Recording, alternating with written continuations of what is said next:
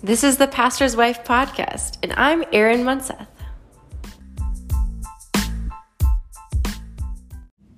Hey guys, welcome back to the podcast. I am recording this podcast episode to you guys from I Bet You Will Never Guess. I am in a country inn and suites in Omaha, Nebraska. um, I think I've been to Omaha once in my life and I think we were also just passing through at that time, so it's just kind of random. But our family is on a road trip right now to Colorado, and this is kind of the halfway point. So we we're in Omaha, Nebraska. But I have to tell you this story, you guys. So we are on this road trip and we have our two little kids. So it's the four of us, our family of four. You know, kind of like the American dream. The family of four goes on a family vacation to Colorado. Um, but yeah, so we left yesterday and I had worked all day, and my husband and my two kids came and picked me up from work, and we left from work. So it was kind of a long day. And we got in the car and we started going, and I have been stressing you guys all week preparing for this this road trip because I have a baby and a 2-year-old. So I know very well that road trips are going to be like long and tiresome and probably not go very smoothly, but I was prepared for that. So, anyway, I think we actually did really well.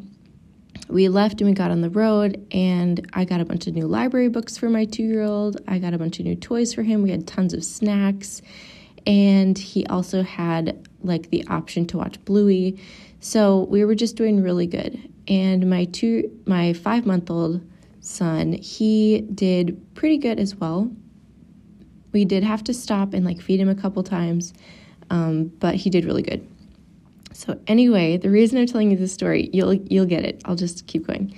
So we are we left around 5:30 or 6 p.m. and we arrive in Omaha around like 11:10 maybe. So we made pretty good time. So we're here at our Country Inn and Suites in Omaha, Omaha, Nebraska, and my, husband like reserved this a long time ago. So he goes to go check us in, and there are like people standing in the lobby.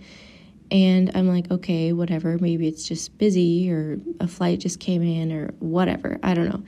But then it like takes a while for my husband to get up to the counter to like get our key. And I start hearing the lady at the counter, she's like, I'm so sorry, like the rooms aren't ready. I'm gonna see if she can get a room ready. She needs to get a room cleaned. The airline just canceled a flight, and all these people are stuck here. The shuttle just brought them back. So I'm like sitting on the couch at 11 p.m. with my sleeping five month old baby in my arms and my two year old sitting right next to me. He's exhausted and tired and kind of cranky. And what I'm hearing is they don't have our room ready. And I'm like, are you kidding me? This is like the worst. I'm like so mad.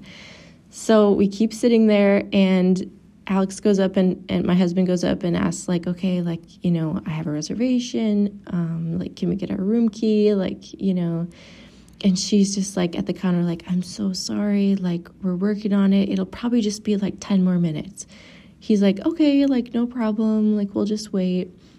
And I'm like, okay, well, this is frustrating, but like, it's fine. She's being really nice and she's really sorry. And we can't really do anything about it. So we're like sitting on the couch, just chilling in the lobby. And um, yeah, it was. I was I was kind of frustrated, but at the same time, I was kind of just taking the vibe from my husband, and like we were kind of vibing off each other. And he's just like, cool and like patient and considerate. And so I'm like, okay, it's fine, it'll be okay. And then more and more people walk into the lobby and are like, hey, like, our, we need our rooms. And they are not as patient as my husband. This one guy is like, what? You don't have any rooms? Like, this is unheard of. I've never in my life come to a hotel and them not have any rooms. Like, this is ridiculous. I'm going to call corporate. Where's your manager? Blah, blah, blah. And the poor lady at the counter is literally like so so sweet and kind. She's like literally trying to do her very best. She's like, I'm sorry, sir. Like, we're going to get you in your room as soon as possible. Like, I don't have any control over the situation. An airline has like canceled a bunch of flights. So there's a lot of people here right now, and we just don't have enough workers. Um, So as I'm sitting on the couch listening to this guy kind of like lean into her a little bit, my attitude starts to shift. I'm kind of like, oh my gosh, he's right. This is unacceptable. Like, I should be in my room. I'm a mother with two little kids and it's 11 p.m. and and I should be in my room. This is just uncalled for. Like this is crazy. So I was kind of starting to like have an attitude shift of like being so mad and entitled and angry. And then an hour goes by, you guys, and more people come in. And this one lady came in and she was like, Yeah, well, I need a room because the airline canceled my flight. And I can't believe you don't have any rooms. Why don't I have any rooms? And it just goes on and on and on. So basically, this 15 minute wait turns into an hour and 15 minutes. And we see the cleaning people walk out of the lobby and they both are just uttering things under their breath it's like midnight, you guys. They like shouldn't be working, you know, like this is a very bad situation for everybody, but it's not really anybody's fault either. You know, it's like the airline canceled a flight, everyone needs rooms at ASAP, nobody has their car. We have our car because we're not flying, but all these other people that are there unexpectedly. So it's just like a really, really like tough situation and um, the cleaning people like walk out of the lobby and the lobby lady is like hey do you guys have rooms ready for them? And she's like just give me 10 minutes. I need like a 10 minute break and then i'll go back up and get more rooms ready. And i'm like oh my gosh. Are you kidding me? Like i was so i was so mad. I didn't say anything but my husband could clearly read my face and like see that i was mad. But you guys, I'm telling you this story because I think something that we both read recently, my husband and I, we have been reading JP's new book. Um, what is it called? It's called Why I Do What I Don't Want to Do by Jonathan Pokluda. And he's also the host of the Becoming Something podcast. And he is just excellent teacher. We've been learning a lot from him. But he had this chapter in his book on entitlement and gratitude. And honestly, you guys, if we had not read that chapter recently, I think we both would have been way, way more upset. Because let's be honest, when I walked into that hotel at 11 p.m. with my two kids, tired after driving six hours, I was I was so entitled to having a hotel room ready for me so I could go to bed. And I just felt like there's no reason why I shouldn't have that. And because we read that book, I think it helped us like become a little bit more grateful for the fact that like, hey, we our room isn't ready, but like we have a safe, clean place in this lobby to wait. And our two year old is doing just fine. He thinks it's kind of cool to be up past bedtime. And my baby is sleeping. So it's really not the worst case scenario.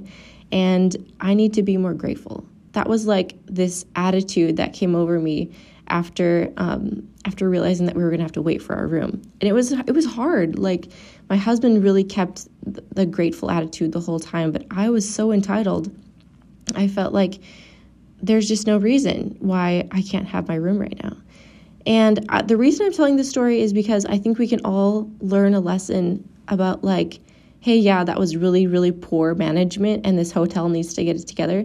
But at the same time, there's no reason, they don't owe me anything. There's no reason that I need to be so entitled to that room. You know, that's so American, so sinful, and so like selfish of me to just to just want everything that I feel like I need to have, you know? And I just had a real like heart check of like, yeah, I'm entitled to this and like that's wrong. I don't I don't need that right now. And like we are safe and content here without it and God will provide something when the time comes. And like, this is like a reminder of patience and gratitude to be thankful for what we have right now and to be patient for what's to come. And nobody owes us anything. This is like a luxury to be able to go on family vacation, to be able to go on a road trip, to be able to stay in a hotel halfway through so we don't have to drive through the night.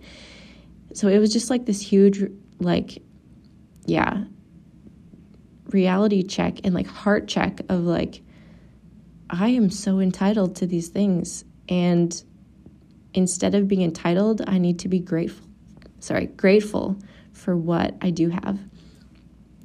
So I just thought it would be interesting to share that story, and maybe some of you will have a heart check as well, and just you know be reminded that we we're not really entitled to everything, and if we are, then maybe we're not grateful. Um, but this whole idea and this whole concept comes from Jonathan Pokluda's book, Why I Do What I Don't Want to Do. So it's a great book if you want to read it. Um, but yeah, so we're on our second leg of the journey today. We have to drive a lot of hours today, so send prayers. But yeah, thanks for listening to this episode, you guys. I hope that you are encouraged and yeah, just take a step back and um, be grateful. All right, I'll see you next time. Bye.